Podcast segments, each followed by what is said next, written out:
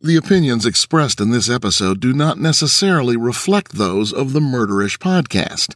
Sensitive topics are discussed. Listener discretion is advised. Social media is a double edged sword. It connects us to people we likely would have never encountered and allows us to stay in touch with family and friends no matter where they live. As much as social media can be a tool to stay connected in a positive way, the barrier between people on social media can also be used as a way to cloak someone's true nature. In the case we're examining in this episode, both positive and negative aspects of social media were applied. The victim found refuge online and used social media as an outlet where she could explore her identity as she journeyed into adulthood. But the sanctuary she found in online communities would shift in July of 2019, with social media serving as a catalyst for unspeakable peril. Join me as I walk you through the case involving Bianca Devins.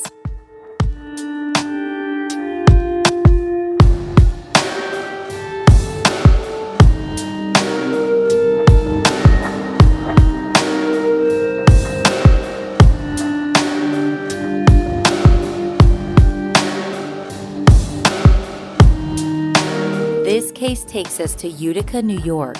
The medium sized city is located in central New York and rests in the Mohawk Valley, roughly 240 miles northwest of New York City. Due to its location along the Erie Canal, Utica found its wealth as a hub of textile production in the 19th century. Other manufacturing industries developed with the addition of the Mohawk and Hudson railroads. These modern additions greatly benefited the city. Furniture, lumber, and heavy machinery were just some of the goods manufactured there. Utica also played a significant role in the Underground Railroad. It served as a station for over 650 fugitive slaves fleeing the Deep South in the 1850s. A century later, Utica had transformed. By the 1950s, it earned the name Sin City due to widespread organized crime and political corruption. Industries that made the city what it once was had dramatically declined, and the population migrated to the surrounding areas in search of work. Today, Utica maintains a relatively low cost of living and boasts an ethnically diverse population. The affordability of housing and relatively low crime rate make Utica a nice place to raise a family.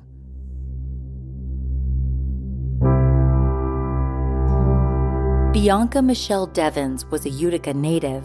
She was born on October 2, 2001, to Michael and Kimberly Williams Devins. Mike and Kim had known each other for only a few months when Kim learned she was pregnant. Bianca was born just a few days before Kim's 18th birthday. Two years later, she became a big sister to Olivia, or Liv as everyone called her. Bianca's parents split up several times. The first time was in 2010. According to a Rolling Stone article, Kim called Mike emotionally abusive. This allegation is backed up by multiple domestic incident complaints filed by the Utica police. Their rocky relationship finally came to a halt in 2015 with Mike leaving and maintaining minimal contact with his children.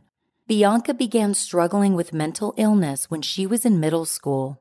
Once an extroverted social butterfly, adolescence had transformed Bianca into a withdrawn and at times melancholy young woman. She was diagnosed with borderline personality disorder, or BPD, a disorder that involves difficulty regulating emotions and maintaining stable relationships. In addition, she struggled to manage depression and anxiety throughout high school. In her sophomore year, Bianca's anxiety had reached a debilitating level. Kim's solution was to enroll her daughter in a home tutoring program, which seemed to make her mental health struggles more manageable. While Bianca's real life social circle was modestly sized, she enjoyed a rich online life. Tucked away behind a computer screen, Bianca developed connections with teens all over the world. Like so many others from her generation, she had profiles on multiple social media platforms, including Instagram, TikTok, Tumblr, 4chan, and Discord.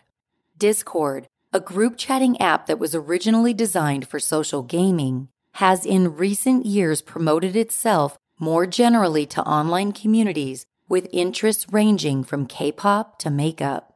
Voice chat servers are popular, especially among teens and young adults, who often link their Discord accounts with gaming services like Twitch. Bianca's presence on Discord caught the attention of many internet gamers.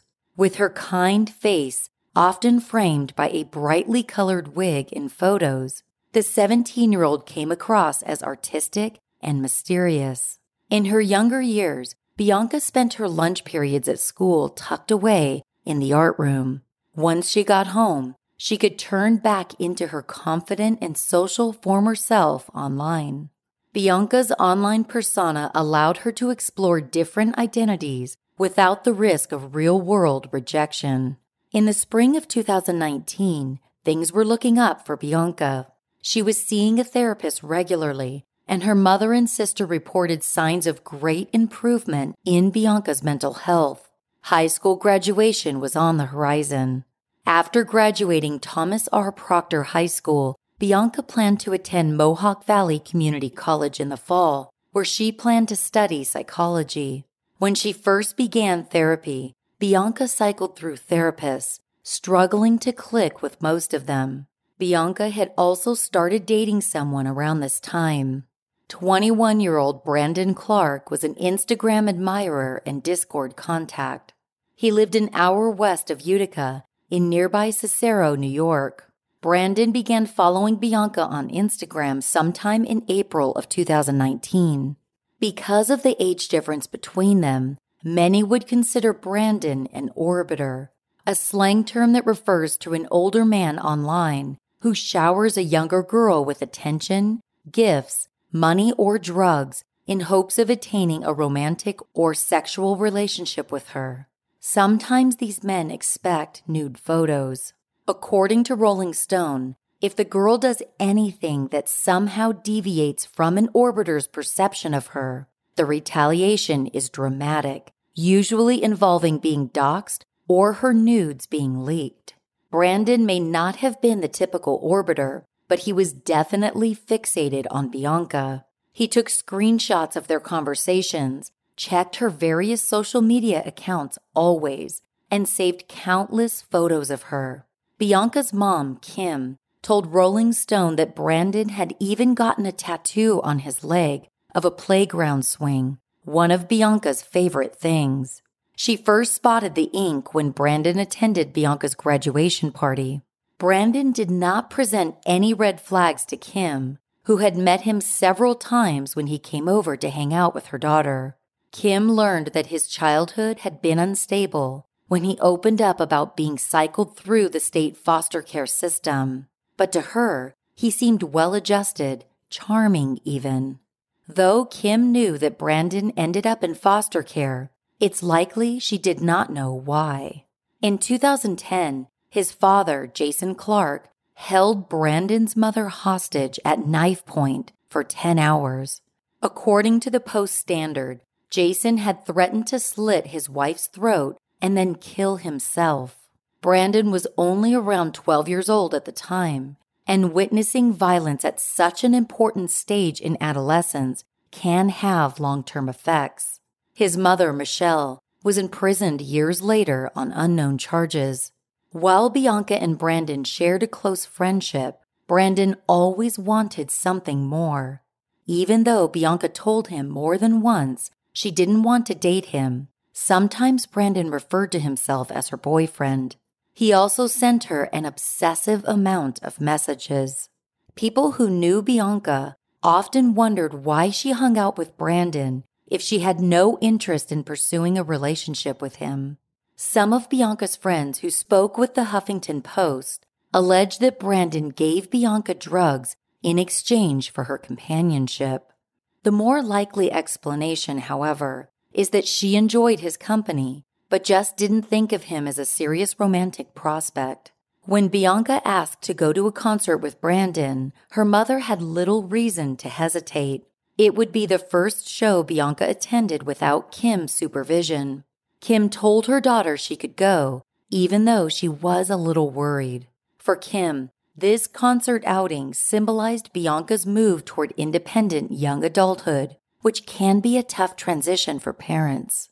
As Kim told the Post Standard, I trusted Brandon, and she was almost 18, and I knew she'd go even if I said no. This way seemed much better. This concert was particularly important to Bianca. Nicole Dollanganger, a Canadian Gothic folk singer whose songs address heavy topics like self harm and depression, was one of Bianca's favorite artists, and she was performing at the concert. The July 13th concert was being held at a small venue in Queens called Trans Pecos. It was a four hour drive from Utica, but Brandon was more than willing to accompany Bianca. On the day of the event, Bianca spent the earlier part of the day deciding what she would wear. Around 2:30 in the afternoon, Brandon picked her up in his black SUV. Before heading out, Bianca kissed her mom goodbye. She told her she loved her and promised to check in as much as possible. During the long drive downstate to Queens, Bianca Snapchatted her mom updates of their ETA and photos of the roadside scenery. At around 7:30 p.m., she texted Kim that they had arrived at the venue and were looking for parking. That was the last message Kim would ever receive from her daughter.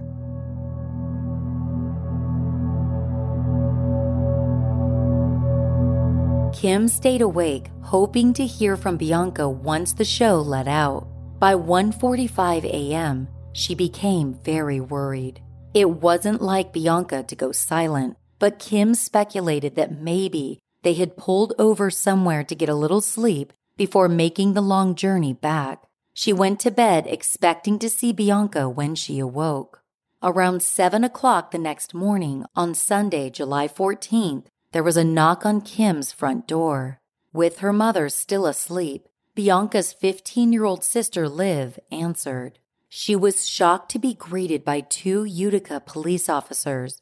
Once Kim was called out of bed, officers shared the absolute worst news a mother could receive.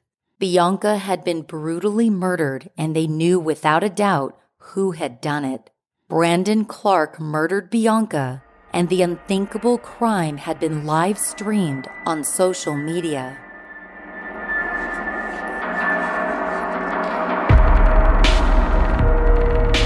My dog Shadow is truly one of my best friends his happiness and safety means so much to me, which is why I recently started using the Halo collar. Halo collar is a smart dog collar that trains, tracks, and protects dogs so they can run off leash without you having to worry. With Halo, I can create fences for Shadow by walking the perimeter with his Halo collar, or I can do it in the Halo app. The fences create barriers for Shadow while he's roaming off leash, so he stays within a certain area. I love that I can check Shadow's location from the Halo app, and it works without cell or Wi Fi service. The Halo collar took about five minutes to set up, and it's given me total peace of mind knowing Shadow's status and location at all times.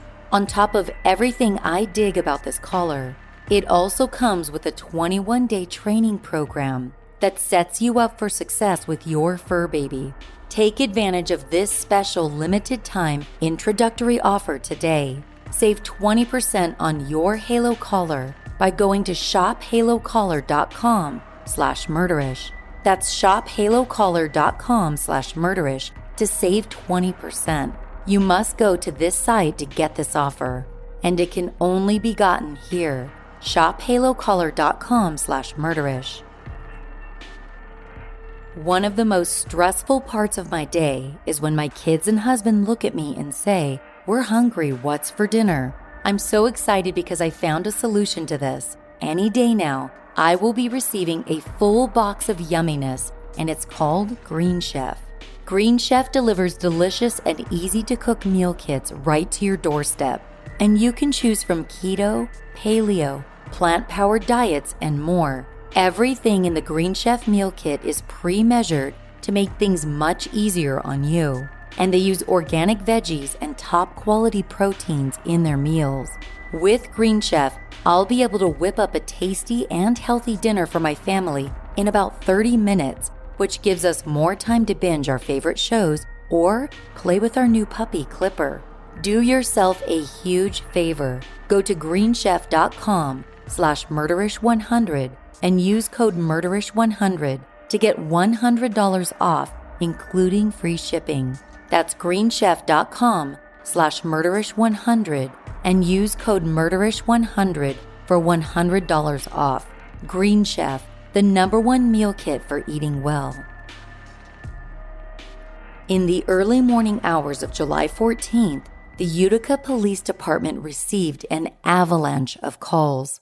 Lieutenant Brian Coramato recalled to Rolling Stone the first call was from Tennessee. Someone on Discord saw the picture of her. She appeared to be deceased with a large wound on her neck, and it said her name and Utica, New York. But before officers could even respond to the long distance calls about Bianca, Brandon Clark himself called 911. According to the Rome Sentinel, he made his intentions clear by telling the dispatcher, There's going to be, there's a murder suicide. I'm not going to stay on the phone for long because I still need to do the suicide part of the murder suicide. He also shared his exact location. Officers soon arrived at the scene, a dead end street in Utica, only about a mile from where Bianca attended high school. Brandon was found lying on the ground beside his SUV. As officers cautiously approached him, they were shocked when Brandon stabbed himself in the neck while lying across a green tarp. The bizarre ordeal was not over. The officers then watched in disbelief as Brandon took several selfies with his phone. With a few quick taps, he posted the photos to his Snapchat with the caption Ashes to Ashes. Authorities soon realized the caller's allegations had been true. Bianca's maimed body lay underneath that green tarp. Her neck had been cut so deep she was nearly decapitated. Investigators would not learn just how public the murder had been until later that day. A struggle followed. The responding officers had ruined Clark's plan to die by suicide. Sustaining life threatening injuries, he was transported to St. Elizabeth's Hospital to undergo emergency surgery. By Thursday of that week, Brandon had recovered enough to be transported to Oneida County Jail. This gave the world plenty of time to react to the gruesome murder shared across social media. A short distance away from Bianca's body, officers noticed a small fire burning. After the blaze was extinguished, they located Clark's scorched laptop and an external hard drive. They also noted the words, May you never forget me, spray painted on the ground, an apparent reference to a Japanese manga where the characters are in a toxic relationship.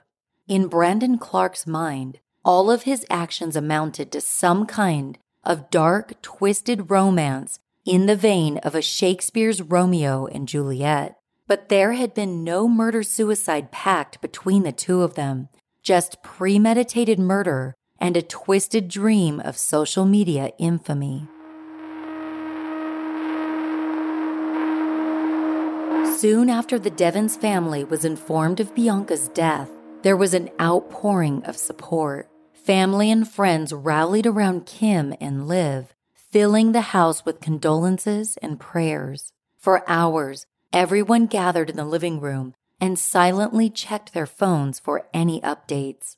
The family only became aware of the grisly post-mortem photo when one of Liv's friends made a sound of complete disgust. Someone had direct messaged her a photo of Clark posing with Bianca's body. It wouldn't come to light just how widely shared the death photo was until later that Sunday. Not only had Clark live streamed the murder on his Snapchat and Instagram stories, he had also posted images of Bianca's corpse on Discord and 4chan. These photos were shared across social media platforms, even on sites Bianca had never visited. The most disturbing photo came with a caption directed at Bianca's admirers that read, You're gonna have to find somebody else to orbit. Other photos were captioned with the words, I'm sorry, Bianca, and one from inside the car read, Here comes hell. It's redemption, right? The caption photos had originally appeared at 6 a.m. on a Discord channel Bianca had frequented, but resurfaced on different platforms and private messages between users. Disturbingly, the gory photos were also used as a tool for harassing Bianca's younger sister, Liv. In a court statement documented by CNN, Liv shared, Many random people set their profile pictures as my sister's death photo and went on my page knowing I would, without a doubt, see it. The picture to this day continues to be sent to me, but I now have all of my social media accounts deleted. An outrageous level of trolling was targeted at Bianca's mother as well. On several occasions, random online users would attempt to airdrop the photos to the grieving mother. Luckily, every time this happened, Liv or a family friend would intervene, shielding Kim from further trauma. Hours after hearing of her death, the Devins family released a statement. According to CNN, it said Bianca, age 17, was a talented artist, a loving sister, daughter, and cousin, and a wonderful young girl, taken from us all too soon. She is now looking down on us as she joins her cat Belle in heaven. Bianca's smile brightened our lives. She will always be remembered as our princess. Commentary on the case emerged from all sides the media, Bianca's loved ones, anonymous social media followers, and domestic violence experts. Most commentators seemed to agree on one thing the calculated murder itself was appalling. The fact that it had been captured in photos and live video that was shared all over the internet was unconscionable. Some news outlets believed the case turned a spotlight on a larger cultural issue plaguing America. As USA Today remarked, this case is less about social media and more about how male entitlement and toxic masculinity continue to fuel violence against girls and women. Other media went so far as to call Brandon an incel, an abbreviation of the internet term involuntary celibate to refer to male entitlement over female sexuality. While Brandon didn't directly associate with any online incel communities, he won their praise for the killing. Incels saw this as an act of revenge against all the pretty girls who had ever rejected their advances. Initially, some online users did not believe the photos were real. After all, our modern society has desensitized us against violence through horror films, body cam footage, and graphic execution clips. The disbelievers thought maybe they were looking at stills from a low budget slasher film, not a real murder. The Utica community as a whole was badly shaken. The crime amplified latent fears about social media interactions. Sergeant Michael Curley told Rolling Stone they met via social media platforms, so it was the primary source of the beginnings of their relationship. And I think obviously through him posting things again through social media post killing, that was his way of generating attention and generating fame for himself. It's a tragedy. A 17 year old has unfortunately lost her life at the hands of someone her family trusted her to be with. Even the singer whose concert Bianca had attended, Nicole Dollanganger, made a public comment about the devastating news. She told Rolling Stone, What happened to this beautiful angel was evil, cruel, and senseless. The performer also implored her fans to stop sharing the horrific content her murderer distributed. While many commentators thought this homicide centered around social media, some believed the internet's role in this case was irrelevant. Cindy Southworth, executive vice president at the U.S. National Network to End Domestic Violence, told USA Today this is not an Instagram story. This is a story about dating violence and homicide, about power and control, about a man who felt entitled to take a girl's life and emboldened to post photos of it on a gaming platform. People who control their partners don't care if they meet online or in college. They were dating and he killed her. My guess is they were fighting and he was trying to exert control and she was resisting control. A 2017 report from the Centers for Disease Control and Prevention revealed more than half of female homicide victims are killed through intimate partner violence. There is no record or testimony that Brandon was physically abusive to Bianca in the past, but experts argue his obsessive behaviors are often a form of abuse. Southworth also concluded that Brandon's need to taunt Bianca's followers indicates he is an abuser. She told USA Today it's about dominating her world and wanting to be the only person who is important. Maureen Curtis, vice president of Safe Horizon, another domestic violence nonprofit, shared her take with Rolling Stone. She said, It's really the ultimate action of having control. It's saying, I have control. I'm going to show you I have control here. I'll kill you, and then I'll videotape you and show it to others so they'll see what control I have over you. It's not just hurting her by killing her, but hurting the people who love her. While Brandon's character was being publicly evaluated, a larger question loomed. Why were the post mortem photos allowed to remain on social media long enough for people to save and share them? In a lot of ways, internet companies are legally shielded. A CNN report on the case stated companies like Instagram and Discord are broadly protected from liability for what their users post. While they have general rules about what users can share, they face few consequences when those guidelines are broken. But for the families whose pain is exploited in these tragedies, the hurt lingers on and on. The decision to remove posts flagged for violating user guidelines rests solely with a specific platform's content moderators. With millions of users on each site, many argue that it is difficult to police offensive posts in a timely manner. A rep from Discord told CNN, We are shocked and deeply saddened by this terrible situation. We are working closely with law enforcement to provide any assistance we can. In the meantime, our hearts go out to Bianca's family and loved ones.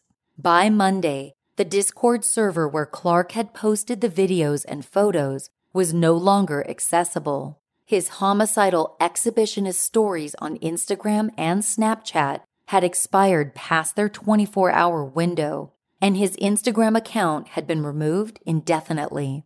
Prior to removal, his Instagram profile confirmed Clark's intent to die by suicide with the heading October 6, 1997 to July 14, 2019. Just know that I feel no pain now.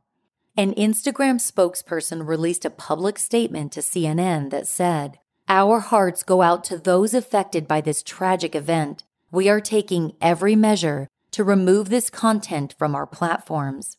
To Kim Devins, the response from social media companies was unacceptable. She commented to the Post Standard, both Instagram and Facebook overstated how quickly they took the pictures down. There were pictures found on Facebook well into September, buried in comments and cover photos. I posted a tribute to Bianca with music. The post was immediately muted due to copyright. However, the graphic and violent photo of my daughter after she was murdered was allowed to be spread. Kim was not the only one frustrated. Other social media users took it upon themselves to start the hashtag RIP Bianca, which quickly started trending on Twitter and Instagram. In the weeks following the murder, merely typing Bianca Devins into a search engine could take someone directly to the disturbing photos. With the new hashtag, the violent images would gradually be replaced by messages memorializing Bianca. Kim also set up a Facebook group called Remembering Bianca Devins, where people from all over the world could gather to rejoice in memories of Bianca and share artwork inspired by her. A few members created photo art taking recent images of Bianca and surrounding her with pink clouds, her favorite color. Thanks to Bianca's supporters, these types of images eventually replaced the gory ones in searches and social media posts. It provided Bianca's loved ones some comfort to remember the wonderful person she was instead of dwelling on how violently her life had been taken away. A vigil was held in Bianca's honor in the days leading up to her funeral. Over 300 people attended the funeral service. While coping with grief, Bianca's loved ones waited for more answers.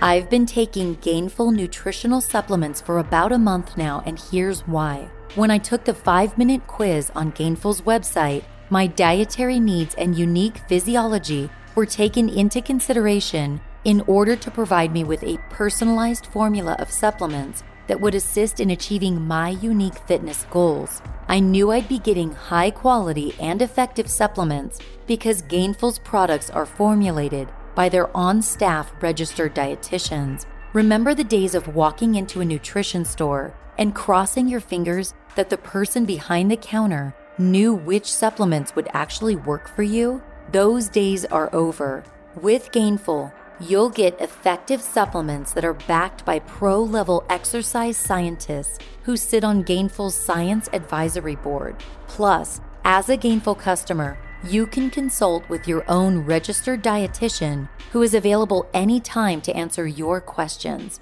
And on top of all of this, I love that there are no artificial flavors, colors, or sweeteners in my Gainful supplements. I stay hydrated and fueled by Gainful's clean ingredient nutritional supplements, and they taste so good.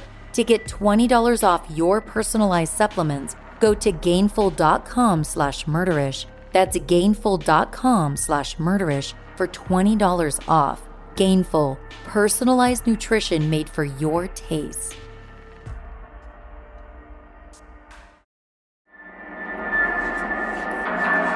An investigation led by Utica Police Sergeant Michael Curley soon revealed the severity of the crime. A New York Times article conveyed that investigators were poring over all of the social media accounts set up by Bianca and her killer. The goal was to see if this was a case of internet harassment that had spilled over into real world violence. While Clark's guilt was well documented, his motive was still not entirely clear.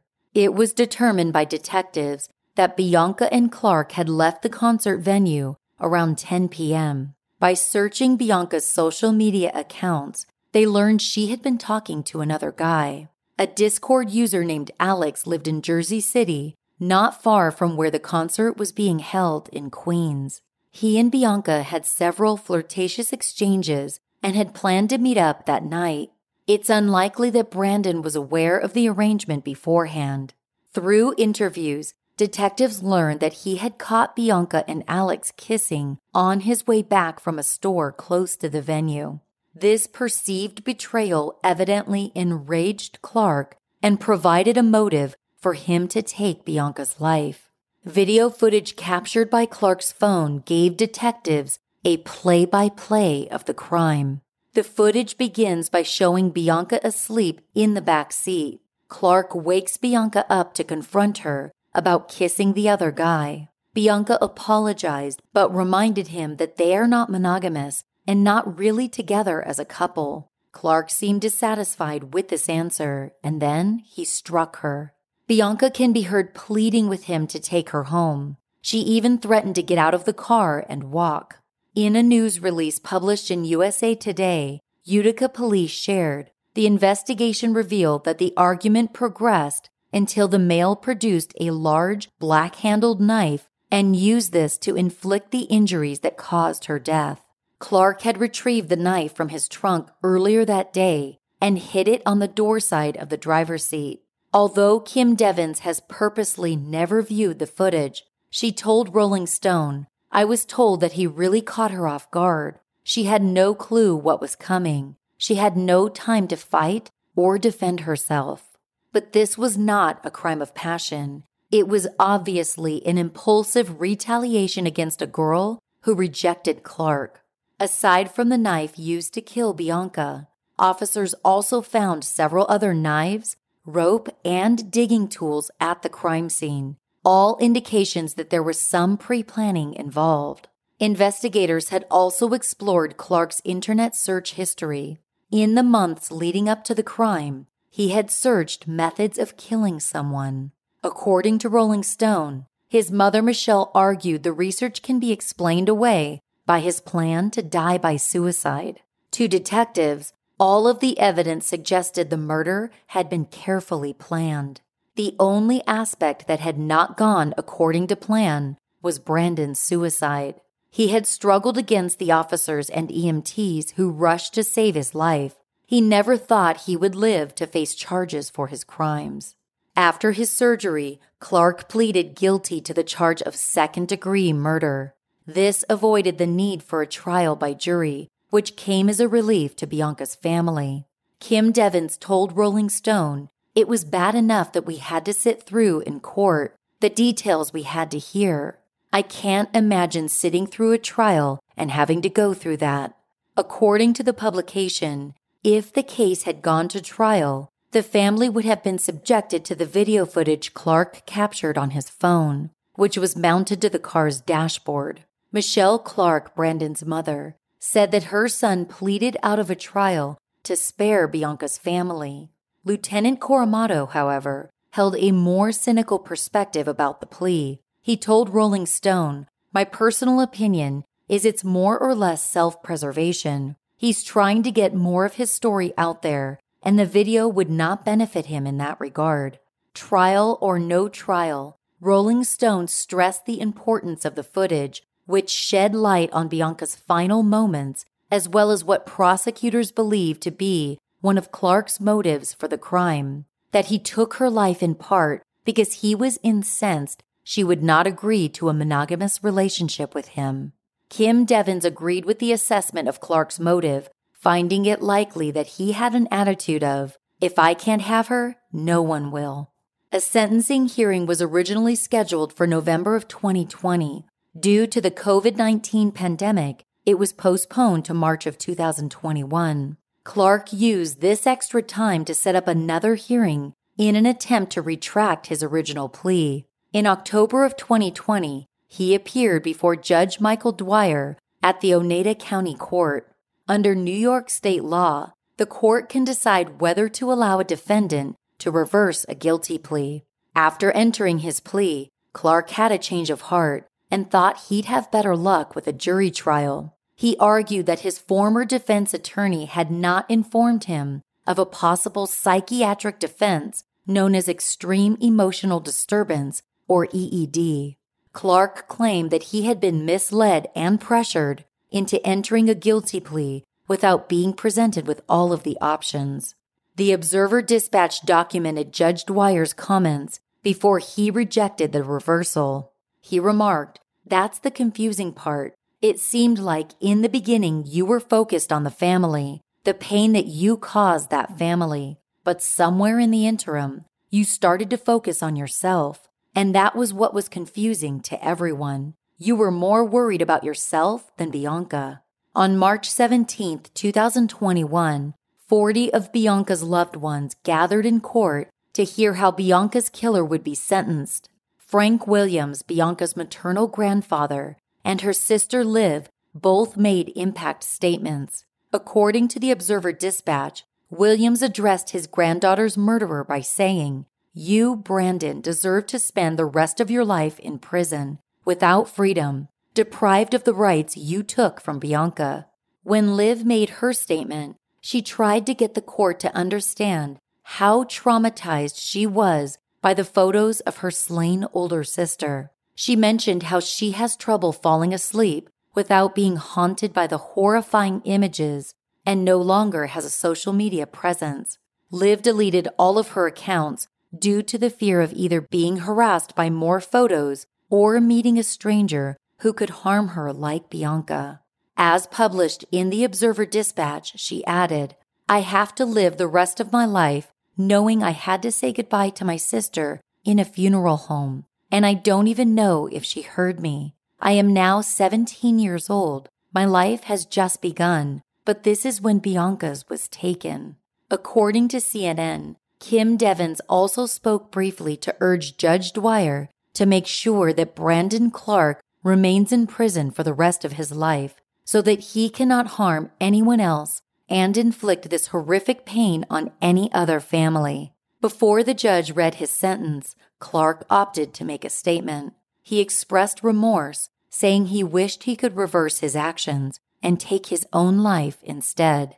He is quoted in the Observer Dispatch as saying, How do you meaningfully apologize for doing something so horrible, so irreversible? That's the worst part. I can't take it back. I hate myself for what I did to her. I don't understand how I could do something like that. It disgusts me. But these words must have felt like the equivalent of crocodile tears to Bianca's mother. According to the Post Standard, Kim heard about an interaction that completely contradicted Clark's supposed remorse. While in jail awaiting trial, Clark wrote a letter to a friend and stated that he murdered Bianca because he couldn't handle the thought of her walking out of his life. He bragged about murdering my child by writing a transcript of the murder video with personal notes about what it was like to take a life. Brandon Clark was sentenced to 25 years to life in prison for the murder of Bianca Devins. The earliest he will be eligible for parole is in 2046. It will be up to Bianca's family to appear before a parole board at the time to argue in favor of keeping him behind bars. While the family felt a sense of closure with Clark's incarceration, they of course knew it would never bring Bianca back. Kim Devins shared with the Post Standard With the death of your child comes the most unimaginable, indescribable pain, a pain that time cannot heal and only seems to worsen. Life without Bianca will never be the same. Our family will never again be complete. My entire adult life, I have been Bianca's mom. Without her, I don't know who I am. Bianca was not only my daughter, she was my best friend. Several months after Bianca's death, Kim Devins worked with her congressman, Representative Anthony Brindisi, to develop a congressional bill the legislature deemed Bianca's law would hold social media companies accountable for displaying graphic content. According to the Legal Monitor, Bianca's law proposed to require social media companies to establish an office dedicated to identifying and removing violent and gory content that violates such companies' social media platform content moderation standards. Although the bill made it all the way to the House in September of 2020, unfortunately, it didn't go any further. The bill expired in a previous Congress before receiving any votes. Perhaps far reaching legal changes won't come right away, but the Devins family has already made a lasting impact on the life of Tiana Guzman. She was the first recipient of the Bianca Michelle Devins Memorial Scholarship Fund specifically for students pursuing a degree in psychology so they can continue Bianca's dream to help adolescents with mental illness. According to the Community Foundation website, Guzman studies child psychology at Utica College and will use the scholarship to pursue graduate study in art therapy. Remarking on the scholarship, Kim Devins commented to the Observer Dispatch Our family created this scholarship with the Community Foundation so that Bianca's dream would be carried on through others. When asked by other parents for advice on how to protect their kids against violent predators like Clark, Kim was at a loss. She told Rolling Stone, I don't have any advice because he was so meticulous and good about hiding who he was. His own family can't figure out how this goofy, nerdy, funny boy they raised turned into a monster. So if his own family didn't see anything scary, how could we? That's the scariest part of this.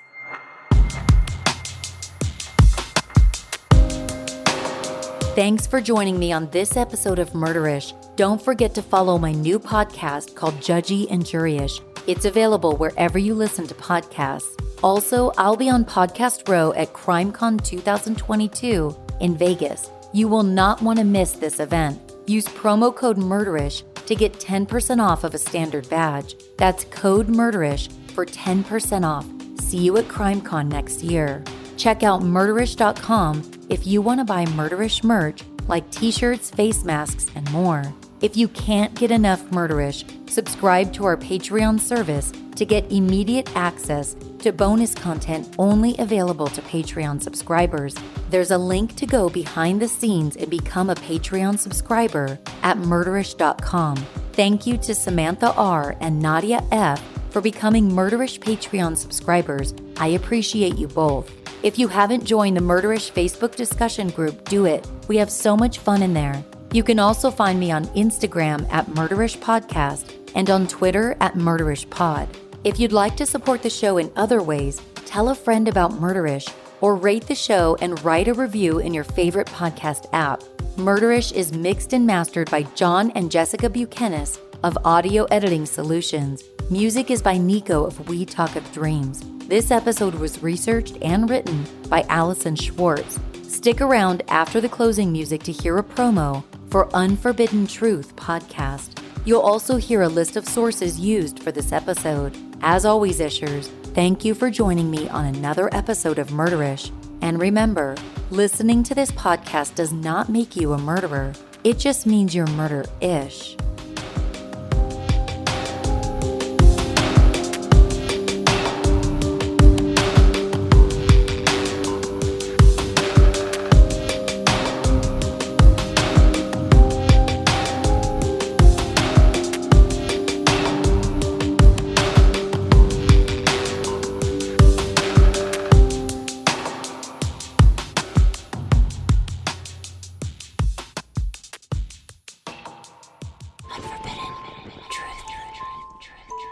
My name is Andrew Dodge. I have spent the last 11 years getting to know some of America's most notorious criminals, such as serial killers, spree killers, mass murderers, domestic and foreign terrorists, and many more types of criminals.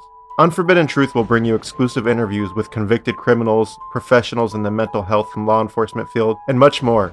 Subscribe to Unforbidden Truth on any podcast platform to join me on a one of a kind true crime experience. Sources for this episode include September 21, 2020 information found at congress.gov. An Observer Dispatch article dated October 8, 2020 by Alex Cooper. A USA Today article dated July 17, 2019 by Aaliyah E. Dastager. A Rolling Stone article dated December 17, 2009 by E.J. Dickson.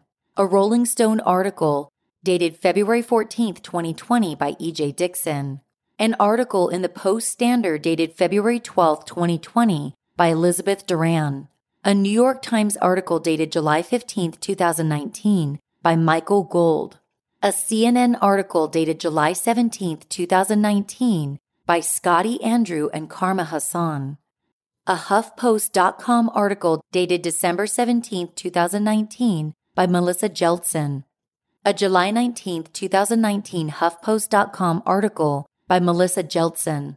A HuffPost.com article dated March 17, 2021 by Hayley Miller. A December 16, 2019 Rome Sentinel article by Sean I. Mills. An Observer Dispatch article dated March 17, 2021 by Rose H. Schneider. A People.com article dated March 17, 2021 by Jeff Truesdell an October 23, 2020 Legal Monitor worldwide article with no author. 2021 information found at cityofutica.com. 2021 information found at foundationhoc.org.